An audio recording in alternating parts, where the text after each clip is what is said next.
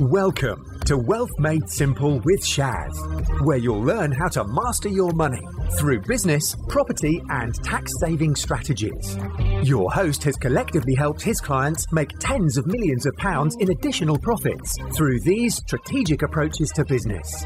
Introducing Shaz Nawaz, an award winning chartered accountant, property tax expert, entrepreneur, and property investor. So, uh, if you've heard me speak before, you'll know I like you to help me to make your life easier. And you're going to start us off because obviously I know you from before. So, what are some of the benefits of running service accommodation from a pure tax point of view? Capital allowance. Vito, isn't it? It is Vito, There. yes. Capital allowances. Okay, so we'll call that CA. Anybody else want to volunteer? Unless I picked on somebody, and that's I think gonna be Mark, because I recognise Mark. But we've got a willing volunteer here, and your name is my friend. Uh, Craig. Hi, Craig. Um, avoiding section 24. We'll put that to section 24. You're making my life really easy, by the way. Section 24. Any more for any more? Somebody this side? If not, Mark, I'm going to have to pick on you, but I think I better not. Anybody this this table here? Any benefits of? Uh, sub- TOMS VAT. is that a benefit? Could be for VAT. Okay. TOMS. So the answer was TOMS, right? Yep, TOMS. Any others? Sure, we are Vita, by the way. That table there? This table here? See, Kevin, usually I bring gifts, and when I do that, everybody wants to give me an answer. But I'm getting old now, so I kind of forgot. So, Kieran, next time remind me. That table there? Mark? You must have at least one. No pressure. Take your time. Sideways loss relief. We'll call that SLR. So the answer sideways loss relief. Right. Yep, sideways loss relief. SLR. Surely you can give me something. Did, did you say pensions? That was good. He says pensions.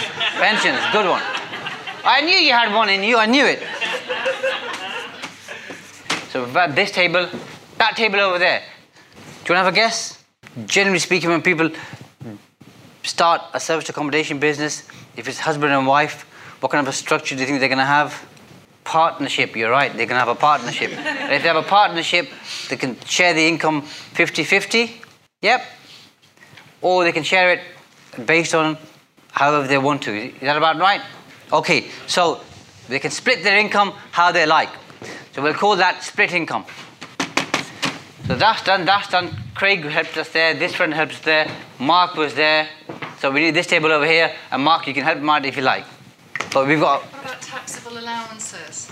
That you can claim um, allowances against uh, beds and things that you've actually put into the property. Yep, we've, I think we've covered that under capital allowances, but you can give us another one. In fact, we've had our friend over here, haven't we?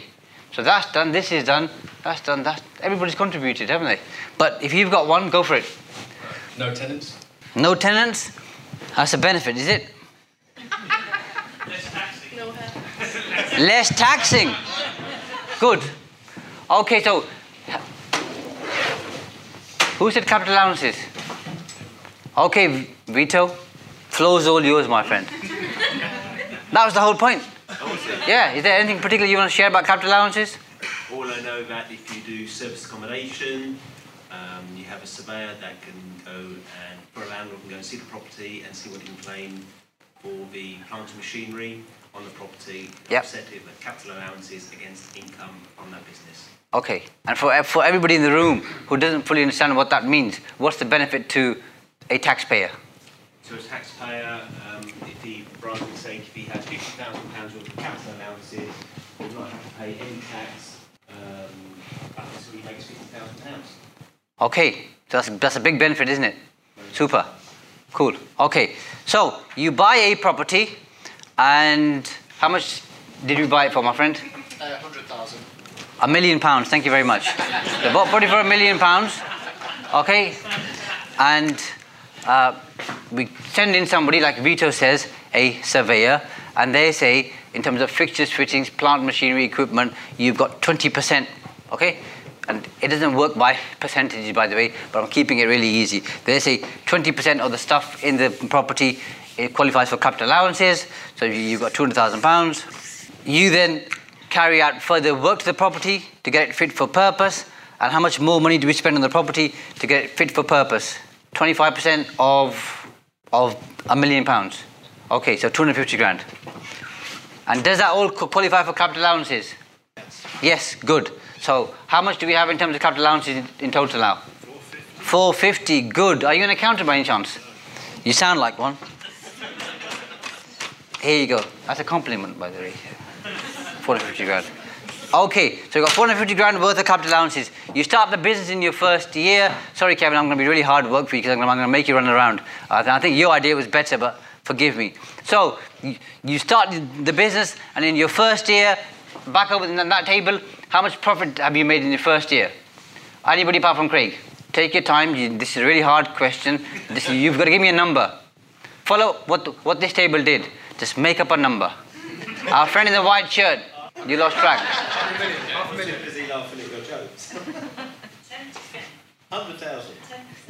10%, 100,000. Okay, so you, so we made a 100,000 pounds profit. We're moving now. Okay, and to keep it really simple, we're going to start off by saying this uh, property and this business is purchased in a limited company. So if a company makes 100 100,000 pounds profit, that table over there, how much tax are they going to pay on 100 grand? Are you sure?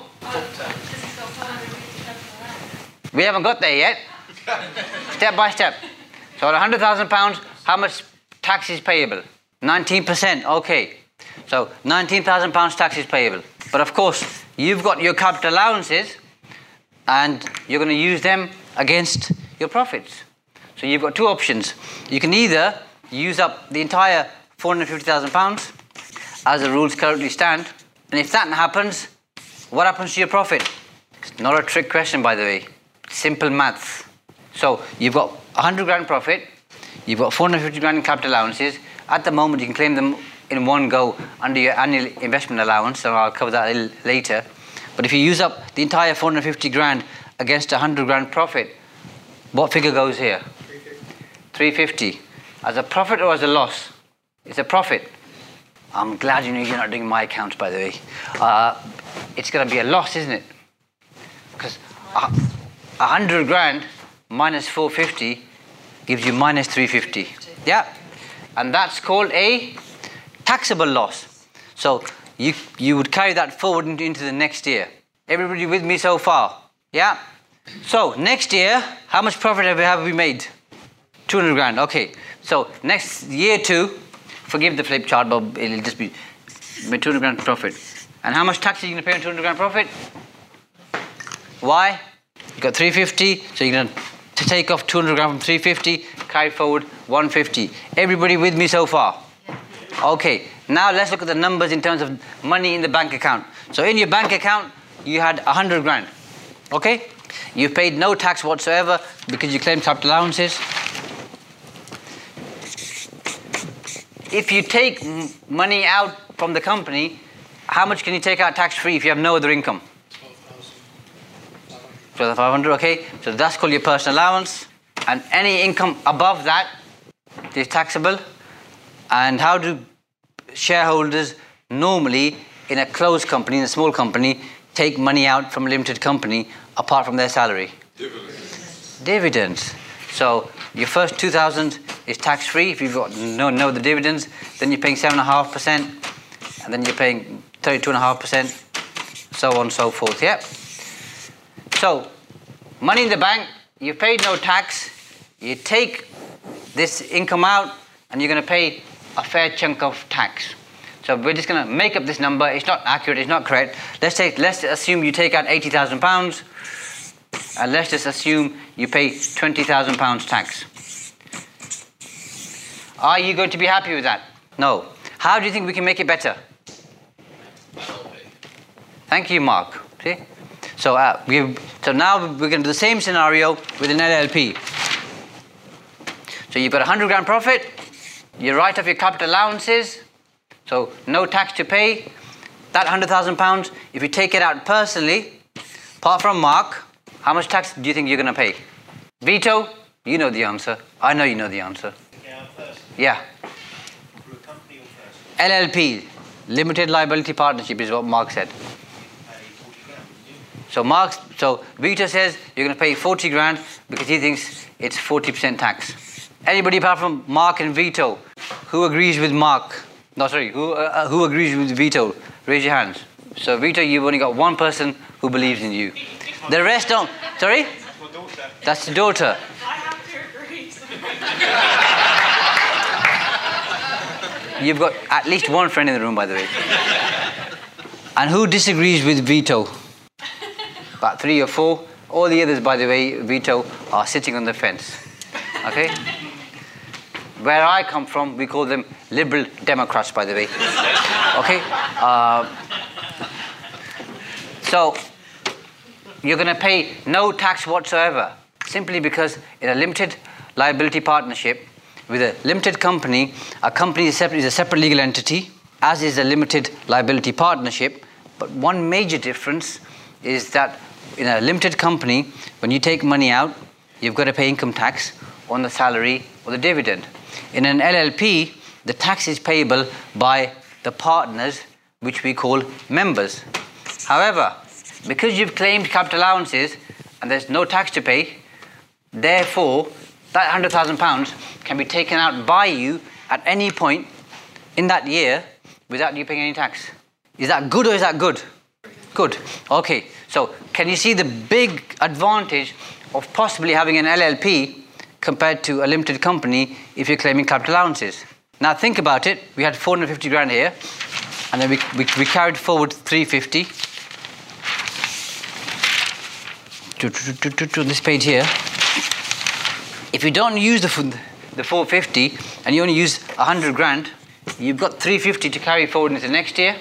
Depending on the type of uh, item it is, you can claim different rates of capital allowances. We're going to keep it really simple and say it's in your general pool and you claim 18%. So in year two, depending on how much profit you've made, on 350, you can claim 18% of that against that year's profit. So we're not going to figure out what 18% of 350 is. Just keep it simple, yeah? So where you can, claim all your capital allowances up to the limit in that particular year, so you create a taxable loss going forward, which means you claim all your capital allowances in the next year, like we did over here, somewhere over here. Somewhere over here. Over here, do you remember? Yeah? We said we, we created a taxable loss. Next year you make 200 grand profit, you use that loss against that, so you pay no tax. If you don't use the capital allowances in, in that year, apart from the 100 grand, then going forward, you only claim 18%. So if your profit is more than that 18%, you'll have to pay some tax. Everybody with me so far or no? Yes? Kind of? Good. Now, the other benefit for you is as you're building up your capital allowances, if you buy more and more and more property, so you start with 450, you've used up 100 grand. Second year, you buy a second property and you've got some more capital allowances, let's call it 200 grand. Year three, 150 grand. Can you see how you're building up your capital allowances to a much bigger figure? Okay, X. And then if you're claiming 18%, that number soon starts getting bigger and bigger and bigger, yeah? So the more property you buy, the more capital allowances you have, the more you can claim over a number of years. That means for the next 5, 10, 15 years, depending on how many properties you've bought and what you can claim in terms of capital allowances, you may never pay any tax whatsoever. Everybody with me so far? Cool. Any questions on capital allowances? No? We're making progress. Okay, section 24. Was that you, Craig? Yeah. Go on then, my friend. Spill the beans. Tell us everything you know about section 24. Okay, um, so if you if you haven't purchased or you don't own the property in a limited company and you own it in your own name, um, since Section 24 came in, Yep. you can no longer offset your mortgage against your income. Let's, let's break there. So you cannot offset your morg- mortgage against your income. Is that the whole lot or some of it? Okay, the entire interest or some of it? Don't know. Some of it. Uh, so if, you become a high rate taxpayer, you don't get 40% tax relief, you only get 20%, so you claim half of it.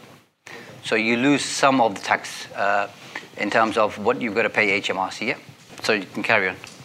Um, so yeah, so with service accommodation, um, if it's your property, you would get a fluctuating income. If you are operating the property as service accommodation Yep. for the landlord, we would create a fluctuating income for them um, to show they have a vested interest in the performance of the property, and then they can offset their mortgage interest or some of their mortgage interest against their income. So if, if they qualify for service accommodation or for a furnished holiday let, you're saying that they can claim all their mortgage interest. Good, you're right. So that's section 24 in a nutshell. Anybody have any questions on that? No? Craig, you've done a good job. You're good. So, and Kevin, we're making progress here, my friend. Done that, done that. We'll come to Tom, TOMS because that might take longer. SLR, who was SLR? Was that you, Mark? Go for it. When you, if you've not exhausted your capital allowances or any other tax advantages, when you come to sell the property, you can uh, transfer those to another property. So take them sideways. Okay, so we've got two things we're, we're talking about here. We're talking about service accommodation and we're talking about furnished holiday lets. Anybody apart from Mark want to tell me the difference between this and this? At the back, and your name is? Claire. Hi, Claire. It's just you and me in the room, by the way. Everybody else is asleep by now. That's the impact I have when I talk about tax, by the way. So, So service accommodation, you provide extra services. okay, give us some examples. Uh, dry cleaning, extra cleaning. So, put dry, just called dry clean, uh, other cleaning. Anything else? groceries, Yep, breakfast, concierge. yep. I don't know, no, yep. So, so now, for the benefit of anybody who perhaps still doesn't understand the difference between this and this, what does this business look like, Claire, compared to this? This, this looks more like what? A hotel. a hotel or a bed and breakfast, yeah? So the more you can make your business look like this, the better it is for you for tax reasons and for the uh, uh, benefit that uh, Mark shared, which is if you make a loss, you can then use that sideways against other income. If it's furnished holiday let, uh, and does anybody want to share with me how an FHL works apart from Claire? No? Mark, I think it's going to be you and me, my friend. Let's have a go. Go on then. The nu- I can't remember the exact details, but the number of days it needs to be available to rent, Have a guess. 205. You're right, 210. Carry on. Yeah. Um, obviously needs to be furnished. Yep. And How much? How many days does it have to be actually let out for? So it has to be available for commercial letting to the public for 210 days. 105.